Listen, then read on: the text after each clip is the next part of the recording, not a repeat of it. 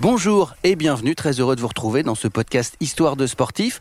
Aujourd'hui c'est un hors-série et je vous avouerai que je suis un peu en ébullition parce que nous allons recevoir Cyril. Cyril c'est un ultra-trailer, il pratique donc la course à pied en nature, longue distance, voire même très longue distance. Il en a d'ailleurs fait son métier puisqu'il travaille chez Kalenji. Et un jour Cyril a décidé de courir le Tour des Géants, une course incroyable, 340 km, 24 000 mètres de dénivelé positif, 29 cols à gravir, dans la vallée d'Aoste en Italie, donc c'est beau, mais c'est très très dur. Cyril va donc dans ce récit nous partager sa préparation, le départ, ce qu'il a vu, toutes ses émotions bien sûr, donc les moments où ça va bien, les moments où ça va très mal, et tout ça jusqu'à l'arrivée ou pas, parce que c'est le genre de course qu'on ne finit pas toujours. Le récit de Cyril, ça démarre juste après une petite intro. Je savais même pas comment je faisais. C'était assez fort en émotion. Pour moi, j'ai réussi à rester dans le tempo. Pour moi, c'est inoubliable. Courir, c'est dur. Tu prends une énergie folle. Le trail, c'est comme ça, on partage. C'est fort. On l'a fait. J'ai fait mon aventure. Euh, je m'appelle Cyril, j'ai 39 ans et euh, j'avais 38 ans quand j'ai fait euh, le Tour des Géants, donc c'était l'année dernière. Alors je suis né à Foix, dans l'Ariège, pas loin de Toulouse. J'ai commencé le, sport ben, tout petit, j'étais passionné par le sport. J'ai commencé par du sport collectif. Donc pendant une quinzaine d'années, j'ai fait du, foot. Jusqu'au jour où, lors d'un match, je me suis blessé au genou. Et du coup, j'ai arrêté les sports collectifs. J'ai commencé à ce moment-là à me mettre au sport plutôt euh, outdoor. Donc euh, j'ai fait pas mal de VTT à ce moment-là, pas mal de randonnées. Donc je me suis mis à la randonnée en montagne.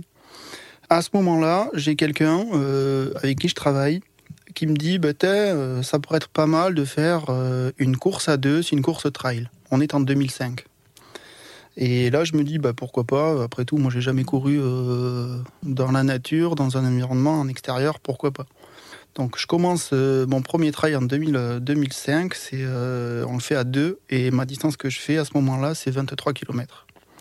Et là, à ce moment-là, je me dis, ah, c'est trop cool euh, de pouvoir combiner la course à pied avec la découverte d'un environnement naturel. Et là, je me dis, tu vas te lancer sur une course qui est plus importante, donc toujours dans les Pyrénées vers chez moi.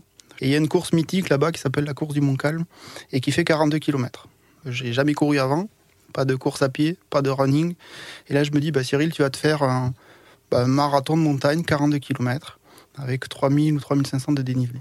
Donc l'histoire du trail, elle commence là. Et donc la même année, en 2005, je me fais mon premier marathon de montagne euh, bah, chez moi, dans l'Ariège.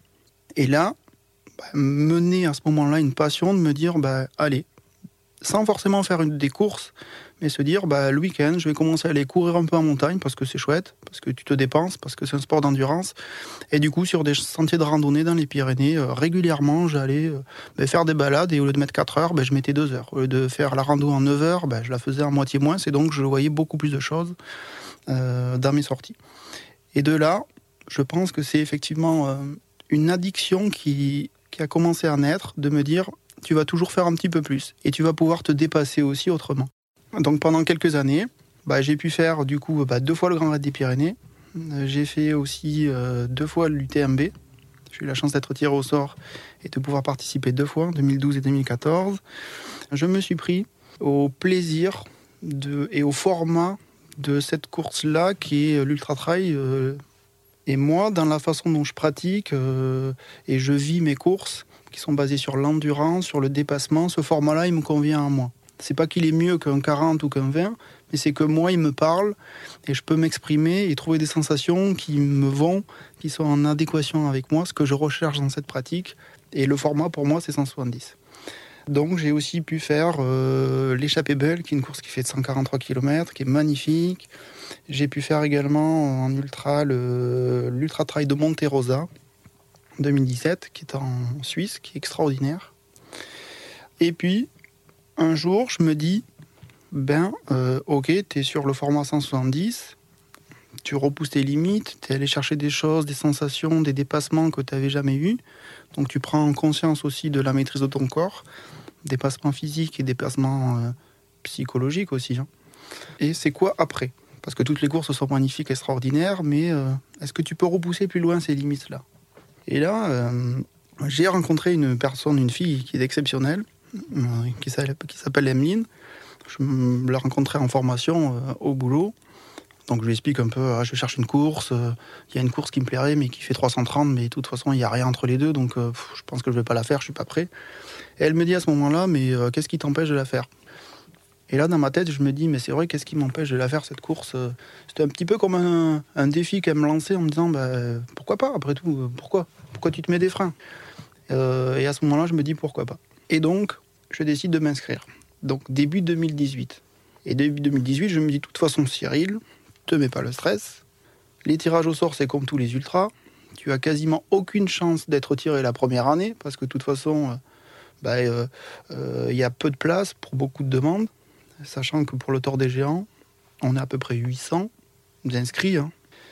Et sur les 800, tu as la moitié des dossards qui sont réservés entre guillemets aux locaux, c'est-à-dire aux Italiens. Donc finalement, la chance d'être tiré au sort parmi les restants euh, est assez faible, surtout la première année. Je pars sur ce principe-là. Donc je m'inscris en disant, de toute façon, début 2018, tu feras ta course qu'en 2019.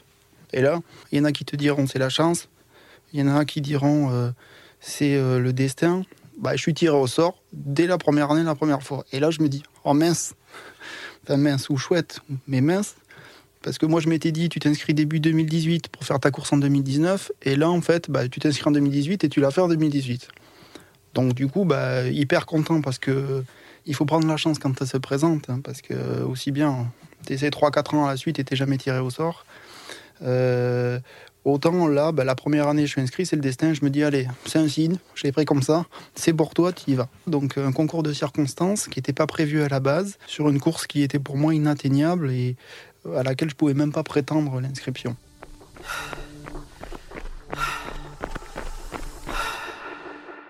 Alors la question pour les ultras, je trouve que c'est très compliqué de se dire euh, est-ce qu'on est prêt, est-ce qu'on n'est pas prêt? Parce que finalement, quand tu t'inscris à une course de 3, 330 km, elle est où la limite de euh, je suis prêt, je suis pas prêt, c'est quoi le plan d'entraînement, est-ce que ça existe en fait?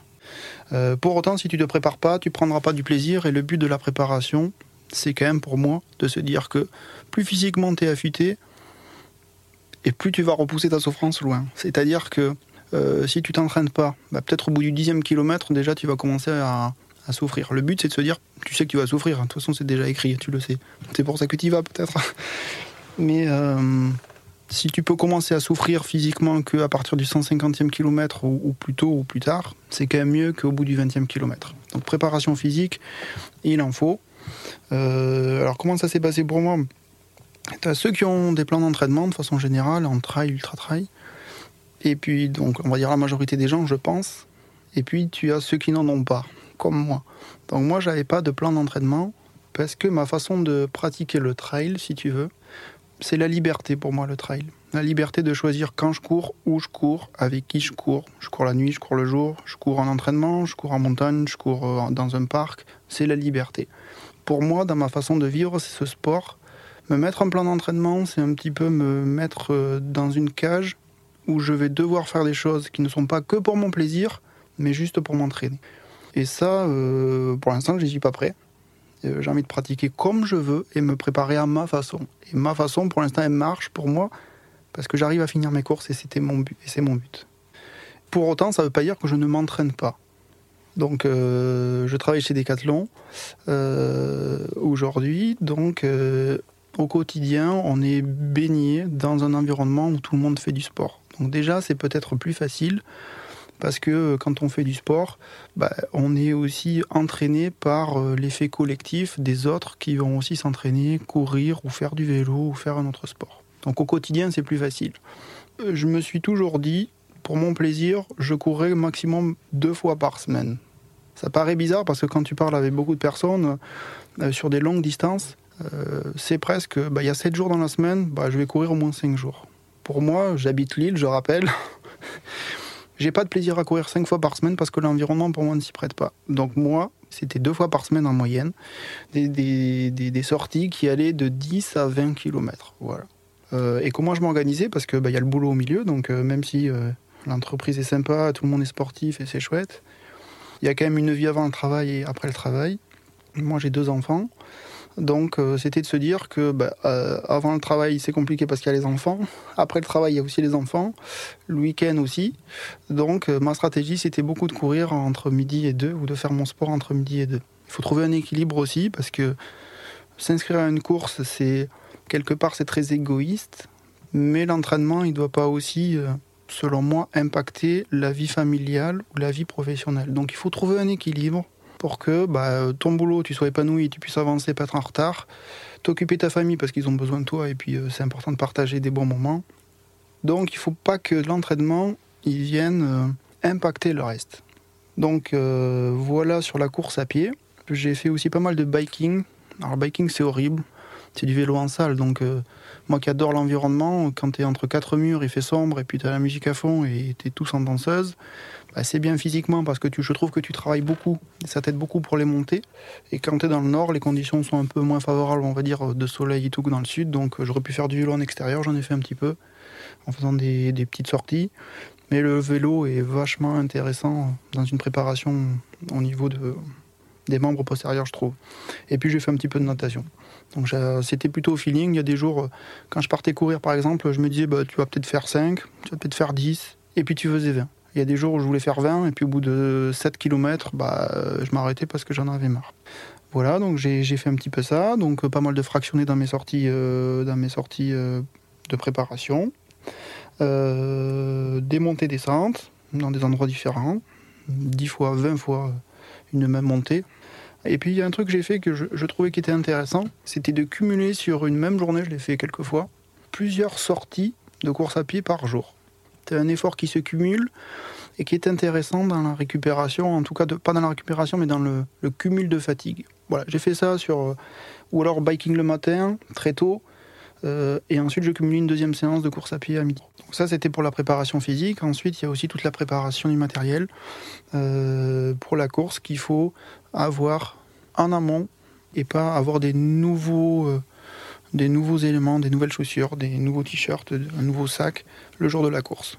Autant tu sais pas ce qui peut t'arriver pendant une course qui dure plusieurs jours, autant ce sur quoi tu peux avoir action, c'est bien la connaissance de ton matériel, l'avoir testé et enduré, euh, d'autant que tu as un matériel obligatoire pendant la course qui t'est imposé, qui est assez conséquent, euh, qui est similaire à tous les ultras de 170 km comme l'UTMB, la Diagonale des Fous.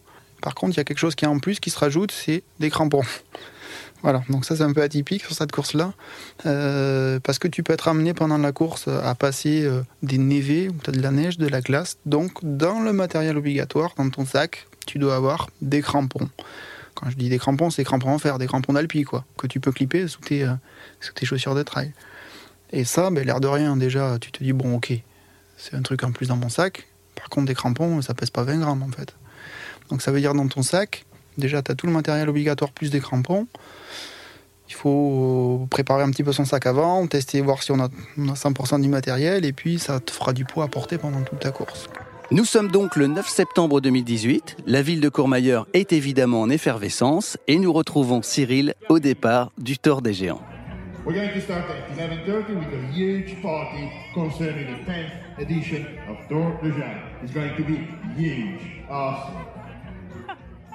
On est jour J, donc bah, euh, il fait super beau, soleil bleu, tu peux pas voir plus bleu, pas de nuages, y a rien, c'est parfait. T'es quand même à Courmayeur, donc euh, même s'il fait très bon, et si t'es sur la fin de l'été, t'es quand même en montagne, euh, donc t'as une petite fraîcheur. Pour autant, des conditions exceptionnelles au départ, et qui sera annoncé toujours exceptionnel sur l'entièreté de la course. Donc déjà psychologiquement, tu pars en te disant que la météo, c'est un souci de moins. Après, la météo, elle évolue beaucoup hein, pendant la course. De toute façon, entre ce qu'on te dit et ce qui se passe. Pour autant, euh, jour J, déjà, ça te donne pleine énergie. Donc, euh, tu es super excité parce que c'est le jour J. Et puis, ça y est, enfin, on y est. Hein. Il faut plus attendre. Il y a aussi une grande peur. À ce moment-là, j'ai une grande peur parce que euh, donc c'est très euh, contradictoire. Hyper excité, hyper content. Je suis seul, hein. j'ai pas d'assistance, donc j'y suis allé seul.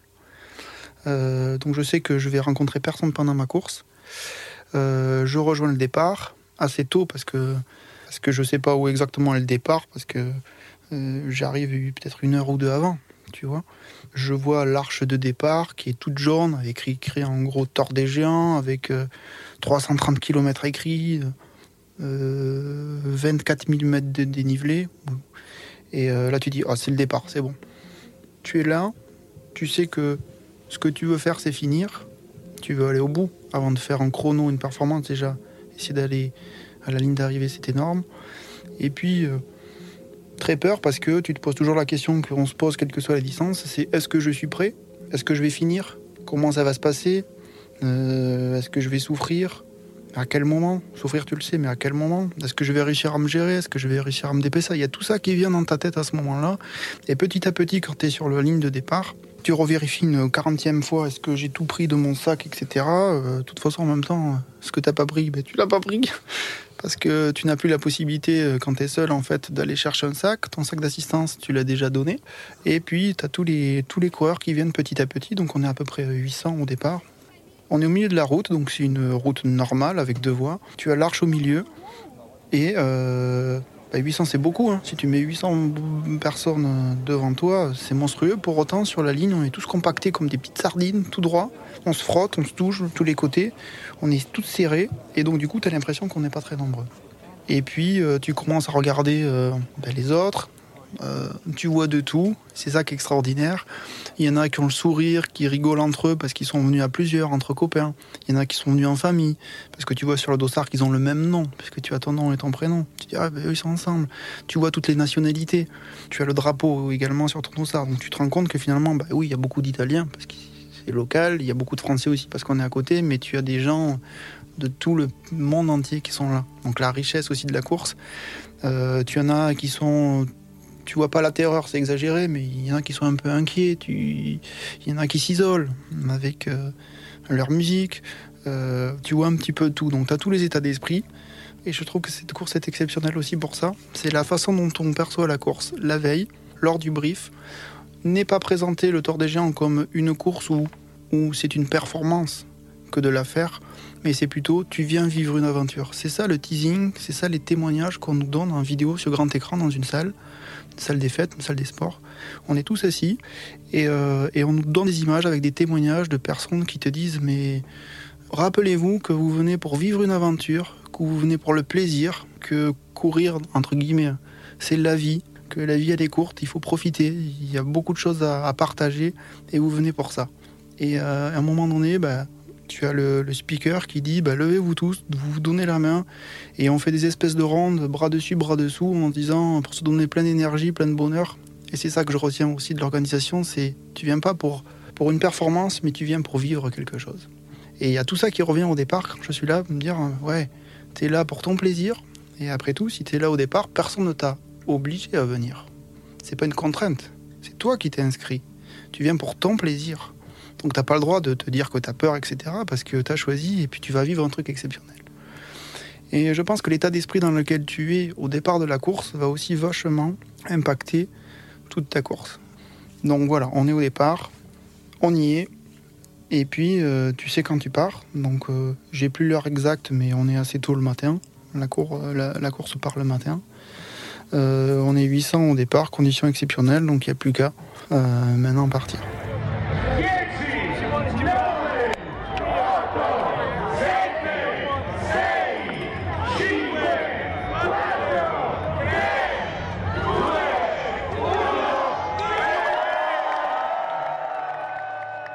Euh, donc le départ de la course, première anecdote, c'est marrant. Je pars euh, et euh, donc ça s'étire rapidement. Hein. On est 800, donc au bout de quelques dizaines de kilomètres, t'as vite fait de, t'étaler. Et tu vois, tu vois beaucoup de coureurs pendant la course et finalement pas beaucoup parce que au bout de 300 km, il y a beaucoup d'écart entre les coureurs. Et je vois un, gars, c'est un Américain parce qu'il y, a, son, pays sur son dossard, très atypique. Il a sa chemise à carreaux, on dirait, ça me fait marrer. Et euh, avec ses petits carreaux, euh, chemise rouge, euh, t'as l'impression qu'elle est en coton, qu'elle fait 3 kilos et que. Enfin, qu'il va mourir, quoi.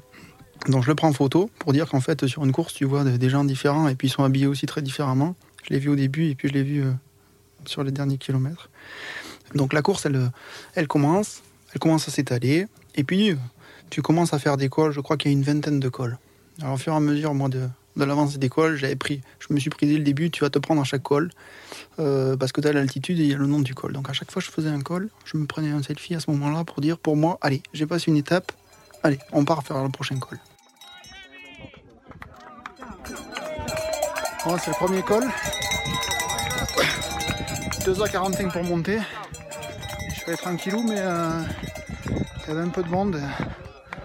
C'est juste une tuerie le paysage. Je crois qu'il n'y en a pas trop derrière moi, mais c'est pas grave. C'est la force tranquille. C'est bon ça. Donc les premiers kilomètres pas faciles, parce que ton corps il doit commencer à se préparer au poids que tu as mis dans ton sac. Sur les premières montées de suite, tu sais plus trop si tu dois suivre euh, les personnes qui sont devant, qui mettent un rythme, quoi. Tu es dans une queue leu, hein. quand même 800 au départ, les premières dizaines de kilomètres. Est-ce que je suis? Est-ce que je fais mon propre rythme? Mais t'as pas envie d'être dans les derniers dès le début, ni dans les premiers parce que ça va aller trop vite. Donc euh, pas facile de se juger, je suis, je suis pas, je fais mon rythme. Puis rapidement, tu te dis de toute façon que la course est tellement longue que si tu fais pas ton rythme à toi, de toute façon, tu es mort. Donc, euh, je fais mon rythme. Donc, tu enchaînes l'école. Euh, tu es dans un, environnement extraordinaire, tu es dans la vallée d'Aoste. C'est euh, des grandes vallées, tu vois toute la chaîne des, Alpes italiennes, avec des, des, couleurs qui sont magnifiques parce que quand il fait beau, tu as la couleur du soleil qui vient refléter tous les verts et les différentes couleurs jaunes que donne le soleil sur les pierres. Donc être en prendre les yeux. T'es pas parti que déjà tu te dis waouh, l'environnement extraordinaire. Au fil des kilomètres, ça fait que se confirmer parce que tu passes que rarement dans des villages. Donc c'est un environnement qui est préservé. Les kilomètres s'enchaînent euh, et puis ensuite tu arrives rapidement euh, aux nuits. Tu connais l'effort, donc première nuit, deuxième nuit, ça se passe à peu près bien. Tu sais gérer l'effort, c'est-à-dire tu ne dors pas les deux premières nuits. Par contre, passer ces deux nuits, ben, euh, ça devient compliqué parce que à un moment donné, physiquement, ton corps, il faut qu'il dorme. Tu as besoin de te reposer, physiquement puis mentalement. Donc, euh, rapidement se pose la question de la gestion des nuits.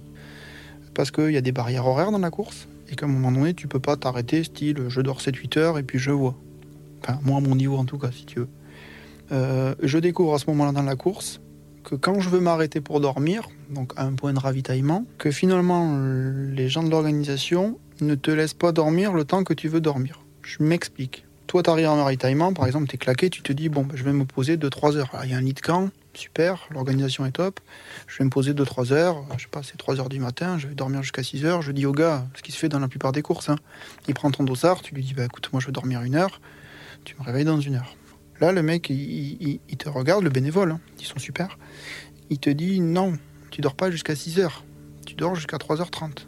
Non, non, mais t'as pas compris, moi je veux dormir 3 heures.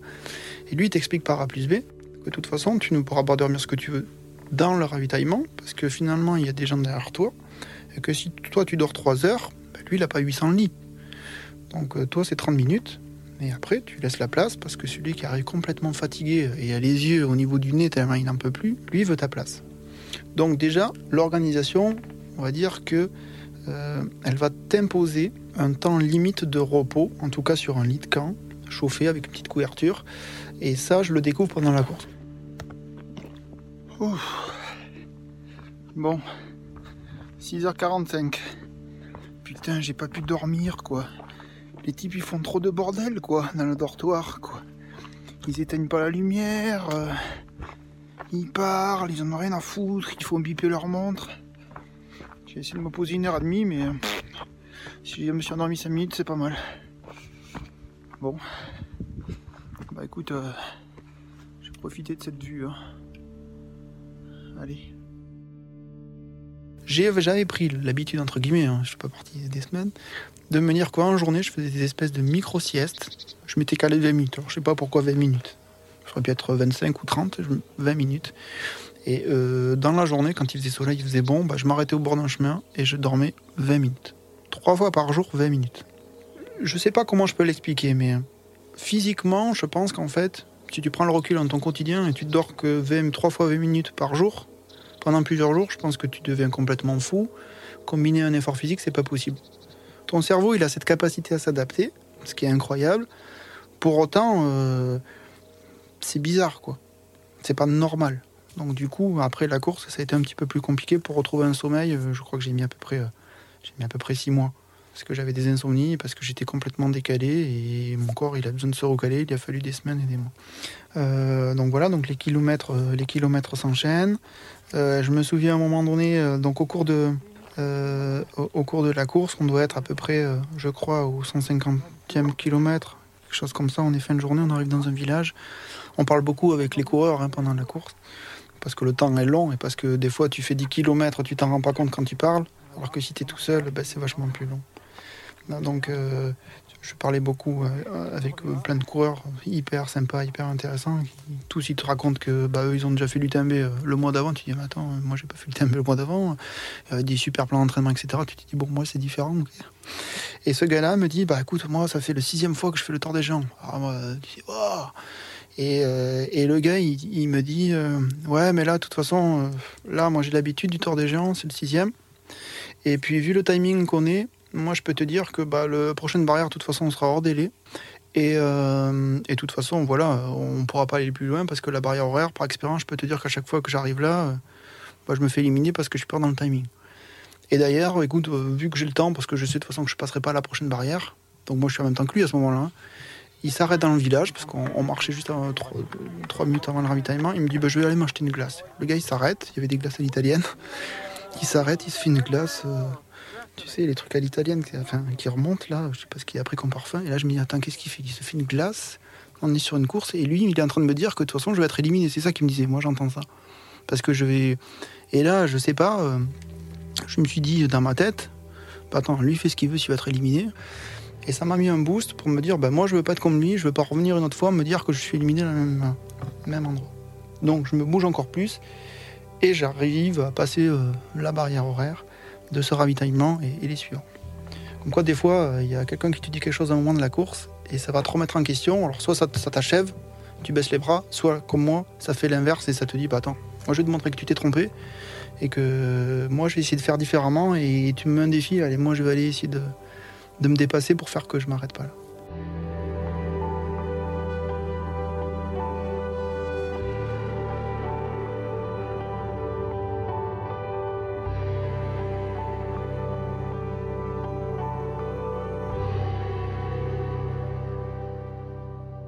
J'ai pris l'habitude par le passé de partager mes courses sous forme de récits sur les précédents ultras. Je faisais ça, je fais ça depuis quelques années. Euh, je fais ma course, donc euh, je reçois des, SMS pendant mes précédentes courses, des petits messages d'encouragement. Et puis à la fin, je prenais le temps de faire un récit détaillé de comment j'avais vécu ma course. Je faisais ça euh, jusqu'au Tour des Géants, c'était apprécié, ah, refais-nous un récit, etc. Et puis pour le Tour des Géants, je me, suis dit, et je, vous le, partage parce que ça m'a donné beaucoup d'énergie pendant la course, je me suis dit, je vais faire différemment. Et là, je vais essayer de partager mon aventure en temps réel aux autres et pas après course. Donc j'ai pris tout au long de la course le réflexe de prendre beaucoup de photos, beaucoup de vidéos et de les partager régulièrement à des groupes WhatsApp. Et c'était partagé, euh, j'en avais fait un spécial des géants avec euh, mes proches. Et pourquoi c'est extraordinaire? Parce que les images, les vidéos se partagent du début de la course jusqu'à la fin de la course. Il a été dans les deux sens. C'est-à-dire que j'envoyais des messages et j'avais régulièrement des messages d'encouragement, des photos. Ils me renvoyaient des photos. Ils étaient tous ensemble. Allez, allez, Cyril, courage, etc. J'avais même des vidéos. J'avais même des messages de, bah, de ma famille que qui n'ont pas l'habitude de, m'envoyer des SMS. J'ai des personnes que des fois je parle qu'une fois par an parce qu'on se perd de vue, etc. Là, ils m'envoyaient régulièrement des messages. Donc, beaucoup d'énergie positive, des gens qui t'encouragent. Et finalement, ta course, tu l'as fait, bien sûr, avec les autres concurrents, avec les bénévoles. Mais tu l'as fait seul quand même, tu es seul pour faire ta course. Et là, j'avais l'impression qu'on était 10, 20 en même temps. Et ça, ça te donne une énergie, un partage. Et t'as pas envie de baisser les bras, parce que tu as beaucoup de moments où tu as envie de baisser les bras. T'as pas envie de baisser les bras parce que tu sais qu'ils sont derrière toi, qui te poussent, qui te donnent l'énergie, qui pensent à toi. Et ça, ça donne tellement d'envie de continuer, de dépasser une souffrance que bah voilà, c'est moteur. Donc euh, moi, ça a marché et au point que j'avais des messages de jour comme de nuit. Alors tu te dis à un moment donné, bah, à 3h du matin, tout le monde dort, t'es seul. Et en fait, j'avais certaines personnes qui m'envoyaient encore des SMS d'encouragement parce qu'ils avaient pris le réflexe de me suivre toute la semaine. Et à 3h du matin, j'avais Allez Cyril, on est avec toi. C'est extraordinaire le partage que j'ai pu avoir avec euh, toutes ces personnes qui m'ont encouragé et que je remercie encore. Parce qu'ils ont contribué au fait que moi j'ai fait ma course et j'ai pu aller au bout.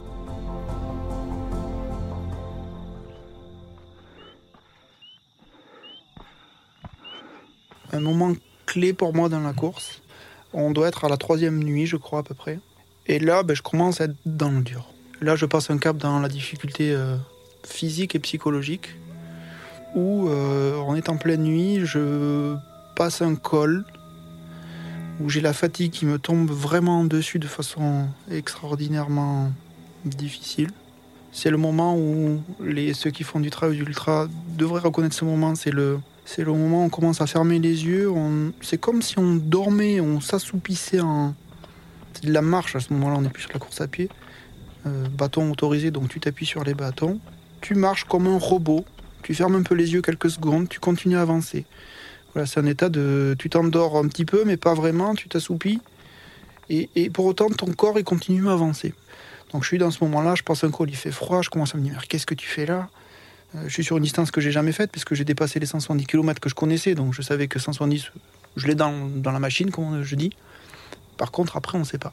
Donc c'est dans l'inconnu, dans la gestion inconnue de physiquement et psychologiquement. Je passe le col, tu vois, tu es tout seul, il y a du vent, il fait froid, tu sens plus tes mains tellement il fait froid, hein. t'as beau avoir tes gants, tout ça, tu bouges tes doigts, mais il n'y a rien quoi, il n'y a pas de sang au bout de tes doigts.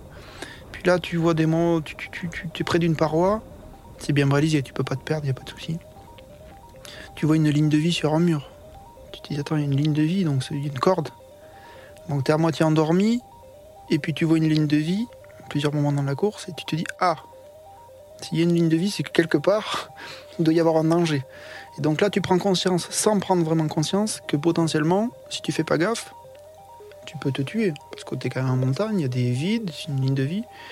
Donc pas facile parce que tu te dis, mais euh, est-ce que ça vaut le coup que je sois là? Après tout, je suis fatigué, peut-être que je fais un mauvais pas, je tombe. Donc pas facile à gérer. C'est le moment où c'est la troisième nuit, je commence à avoir des hallucinations. Et j'ai eu ça pendant euh, 10, 20 kilomètres. C'est assez perturbant parce que tu te dis, tu sais que c'est pas vrai, mais pourtant ça a l'air tellement vrai que ton cerveau il a pas dormi, tu hallucines. Donc tu gères la fatigue, tu gères euh, le manque de sommeil, tu gères euh, l'environnement difficile. Et je me souviens, je suis dans une vallée qui descend et, euh, et j'en peux plus, j'en ai marre. On est vers le 200 et je m'arrête dans un, une espèce de petite grange, il y a un banc, il n'y a personne, ni courir devant ni derrière. C'est un des moments clés parce que je m'assois, j'en ai marre, je souffre et je me mets à pleurer tout seul. De souffrance et de j'en ai marre, quoi, je suis fatigué. Ça sert à quoi, quoi? Ça y est, je pense que je suis à ma limite, quoi. Je pleure, je suis dans mon village et puis là, j'ai euh, Eric, c'est un, de mes potes, qui m'envoie un message. Il me dit Non, mais Cyril, ça va et tout, je vois que tu t'es arrêté. Et euh, dans, je sais où t'es, j'étais dans un petit village et tout, parce que lui, il voyait avec la balise GPS. Il me dit Non, t'inquiète pas, t'as bientôt un ravitaillement. Il descend, allez, je suis avec toi. Je sais pas, c'est 3 heures du matin, quoi. Il m'envoie un message. Et là, je me dis Putain, il est avec moi. Tu retrouves une force à te dire Allez, je repars. Et euh, ravitaillement, il doit être 10 km plus loin. J'ai beau repartir, sur les 10 km qui vont arriver, qui me permettent d'arriver au 200e kilomètre. Tous les 10 km, j'ai tellement mal aux pieds que je me dis, de toute façon, là, je peux pas m'arrêter au milieu parce que de toute façon, il n'y a pas de route, il n'y a pas de voiture qui peut me récupérer, il n'y a pas d'assistance. Je vais au 200e kilomètre, je m'arrête. Donc j'arrive au ravitaillement, on est en pleine nuit, 200e kilomètre. Et là, je me dis, bah Cyril, c'est la fin, tu peux. Je commençais à boiter tellement j'avais mal aux pieds. De toute façon, c'était plus possible, un orteil sur un autre. Enfin, euh, je me dis, bon, bah, avant de dire que j'arrête, je vais aller dormir un peu parce que j'en pouvais plus. J'avais dit à ma chérie avant la course, il y a un moment donné, je serai dans la course, je le sentais. Euh, je vais je vais t'appeler et je vais te dire que je vais arrêter parce que j'en ai marre. Et je vais te dire que je veux arrêter. Ce que j'attends de toi à ce moment-là, c'est que tu me dises, ben non, tu vas continuer. Voilà. Donc j'appelle ma chérie, je lui dis, bah écoute, euh, voilà, là je vais arrêter parce que j'en peux plus. Quelque part, je pense que quand je l'appelle, j'attends qu'elle me dise, bah vas-y, bouge-toi. Et là, elle me dit, bon, bah écoute, euh, ok, t'as fait ce que t'as pu, c'est bien, je suis fier de toi. Et puis, comme ça capte pas bien parce qu'on est en Italie, juste après ça, ça coupe. Et là, je sais pas pourquoi, le truc il m'a, il m'a gonflé. Enfin, elle peut pas me dire d'arrêter parce qu'en plus je lui avais dit de me dire de pas arrêter. Ça m'a énervé. Alors je sais pas si c'était de, c'est pas de l'ego, mais de, de, la fierté personnelle. Je me dis ben non, mais attends, euh, puisque c'est ça, ben je vais continuer exprès. Donc je me dis, ben, je, je me relance dans la course puisque c'est comme ça. Je me relance dans la course et je me dis à ce moment-là, tu baisses pas les bras, c'est pas possible. Tu ne dois pas baisser les bras. Si tu dois arrêter, voilà l'état d'esprit dans lequel je suis. Si tu dois arrêter, tu n'arrêteras que parce que c'est la course qui t'arrête. C'est-à-dire une barrière horaire. Et bizarrement, je reprends plein de messages de, proches. Allez Cyril, on est avec toi, etc. Ça me redonne encore du bon mon cœur. Je pars un petit peu en pleurant en me disant, c'est quand même horrible. Mais pour autant, je repars avec une énergie positive en me disant, ok, il y a plein de choses à voir encore. Tu vas continuer, tu vas voir des belles choses et tu vas serrer les dents. La souffrance, quand tu commences à l'avoir sur ce genre de choses, en fait, tu n'as pas d'autre choix que soit tu t'arrêtes parce que tu ne l'acceptes pas, soit tu l'acceptes et elle doit faire partie de ta course. Donc il faut apprendre, en tout cas jusqu'à la fin de la course, à vivre avec et à l'oublier parce qu'elle fait partie de toi. Donc il faut qu'une souffrance, elle fasse partie de toi et que tu l'oublies.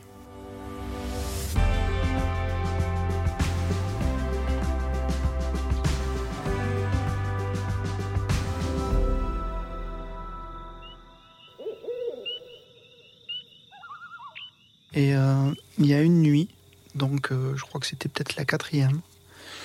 Dans la nuit, je vois des petites lumières, euh, des petites lumières qui clignotent au loin. Et là, je me dis, mais c'est quoi ces petites lumières? Ça va être à frontale, une branche, etc. Je continue un petit peu et je continue à avoir des, des lumières au fond. Je me dis, c'est bizarre ce truc. Et je me rends compte à ce moment-là, quand je sors d'une forêt, qu'en fait, les lumières que je voyais, c'est en fait des orages dans une vallée qui a des dizaines de kilomètres. Il doit y avoir des orages parce qu'il y a des éclairs. Et à chaque éclair qu'il y a, en fait, on devine le sommet de la chaîne qui est juste en face des montagnes et qui fait apparaître le sommet de par l'éclair. Donc tu le vois une ou deux secondes, puis ça s'éteint. Puis tu le vois une ou deux secondes et ça s'éteint. Et c'est juste magnifique de te dire qu'à un moment donné dans la course, tu vois des choses aussi extraordinaires qui est liées aux conditions météo, qui te touchent pas directement. Et tant mieux. Je me suis dit à ce moment-là, bah, je suis pas dans la mauvaise vallée, c'est cool. Pour autant, tu vois des trucs qui se passent, euh, qui sont magiques au loin.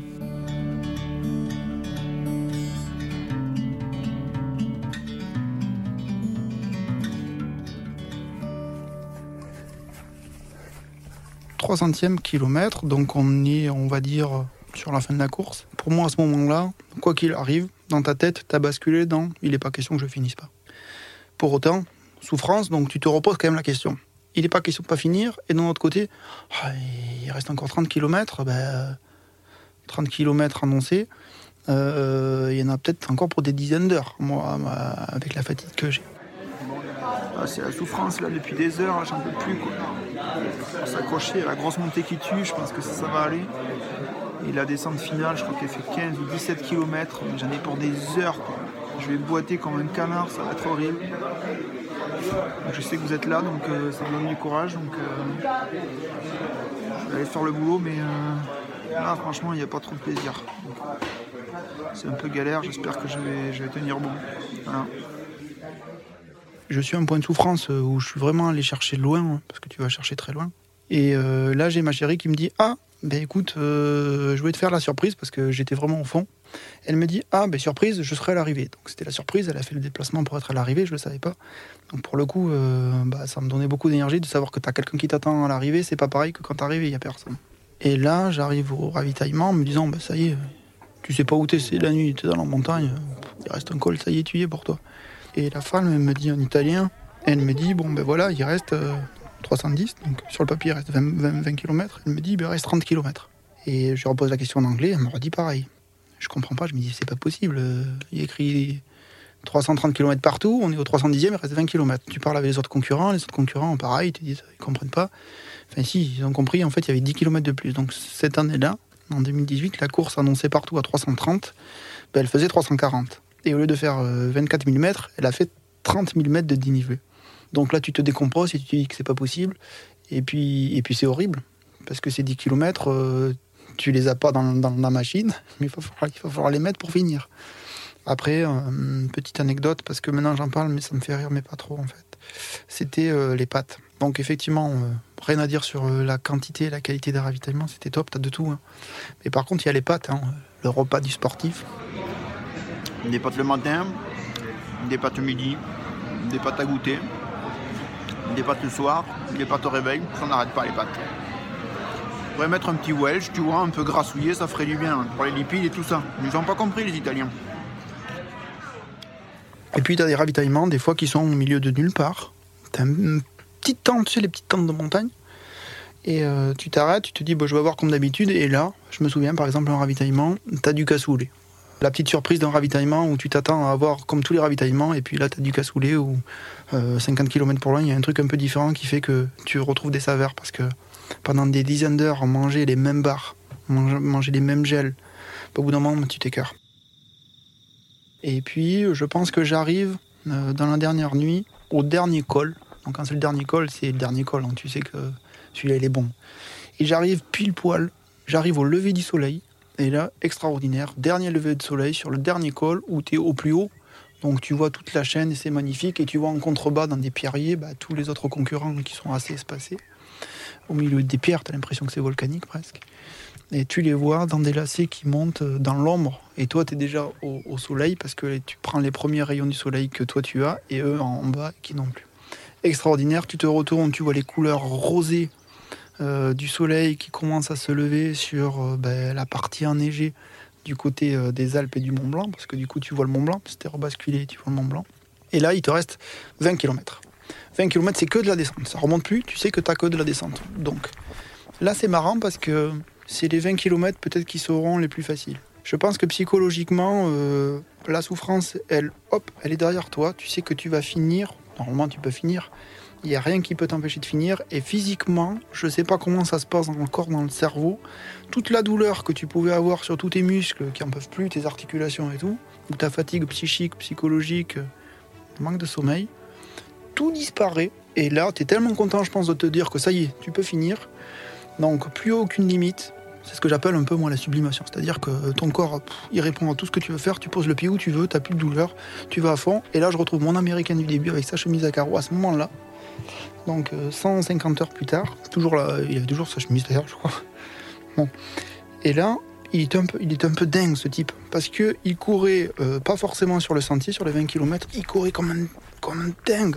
Il courait euh, dans les descentes, hors sentier, il sautait, il se pétait les chevilles, il sautait au-dessus des cailloux, etc. Ben là, tu te dis, je me sens bien, il n'est pas question que lui, il arrive avant moi. C'est complètement con, mais euh, tu te dis, ben, allez, on va se tirer la bourre. Et là, on commence les deux à se tirer la bourre pendant 10 km, 15 km. On se tire la bourre, mais on courait comme des débilos. Et euh, jusqu'au bout de la course. Euh, ou même dans la rue, en arrivant à Courmayeur, euh, on était toujours, sans exagérer, on devait être entre 15 et 17 km heure sur... Mais c'était du sprint à la fin, c'était du sprint. Qui passera devant l'autre Un coup c'est lui, un coup c'est moi. On a doublé je sais pas combien de concurrents sur la dernière partie qui étaient avant nous, parce qu'ils étaient plutôt en mode on essaie de finir. Et nous, tous les deux, à ce moment-là, on est dans le mode on se tire la bourre alors que les mecs qu'on doublait, ils en pouvaient plus, ils boitaient, ils étaient tout tordus et nous, rien, comme si on venait de partir. Ça, c'est le côté magique de la fin de course où euh, finalement, euh, toute ton énergie, la pression qui retombe, etc. Et tu profites de ton arrivée. Euh, et puis je suis arrivé, il y avait ma chère qui m'attendait. Qui m'attendait donc ça, c'était, c'était un bon moment.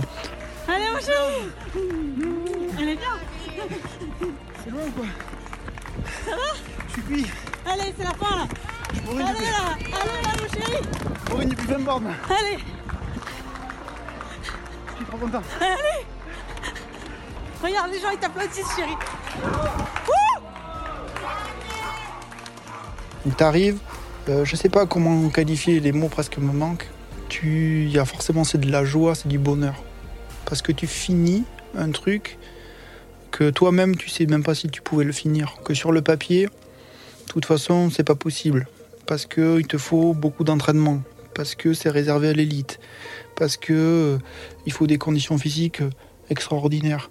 Et en fait, tu te rends compte que peut-être que la limite, la seule limite que tu as, c'est celle que tu te fixes dans la course. Et que euh, il y a bien sûr du physique, il y a des conditions de la préparation, mais il y a aussi sur cette course-là, pour moi, je sais pas les trois quarts, mais pas loin, de psychologique, de je me bats contre moi-même, j'ai la force de dépasser mes limites et je veux aller au bout.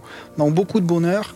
Et voilà, tu, je crois que j'ai versé quelques larmes parce que tellement euh, j'étais heureux et, quelque part, dans un moment donné, la souffrance s'arrête. Et puis tu arrives à. C'est l'accomplissement. C'est l'accomplissement bah, d'un rêve, parce que moi, c'était un de mes rêves de se dire que je m'inscris au départ, euh, juste pour la faire, pour essayer.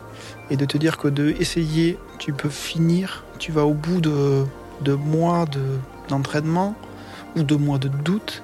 Ça ça te libère. C'était assez fort en émotion, et puis je pense que ça. Moi, ça m'a marqué, euh, ça m'a marqué pour longtemps en fait. J'ai fait mon aventure.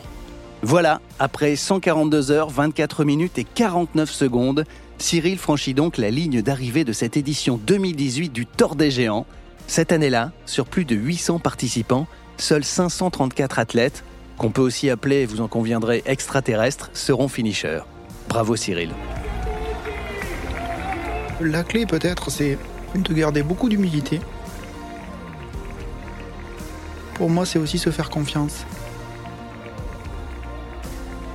on peut faire beaucoup plus que ce qu'on se dit qu'on peut faire. Ça se joue à pas grand-chose. Ça se joue à grand-chose. Merci d'avoir suivi ce podcast. Si cette aventure vous a plu, n'hésitez pas à la partager. Et je vous dis à très vite pour de nouvelles histoires de sportifs.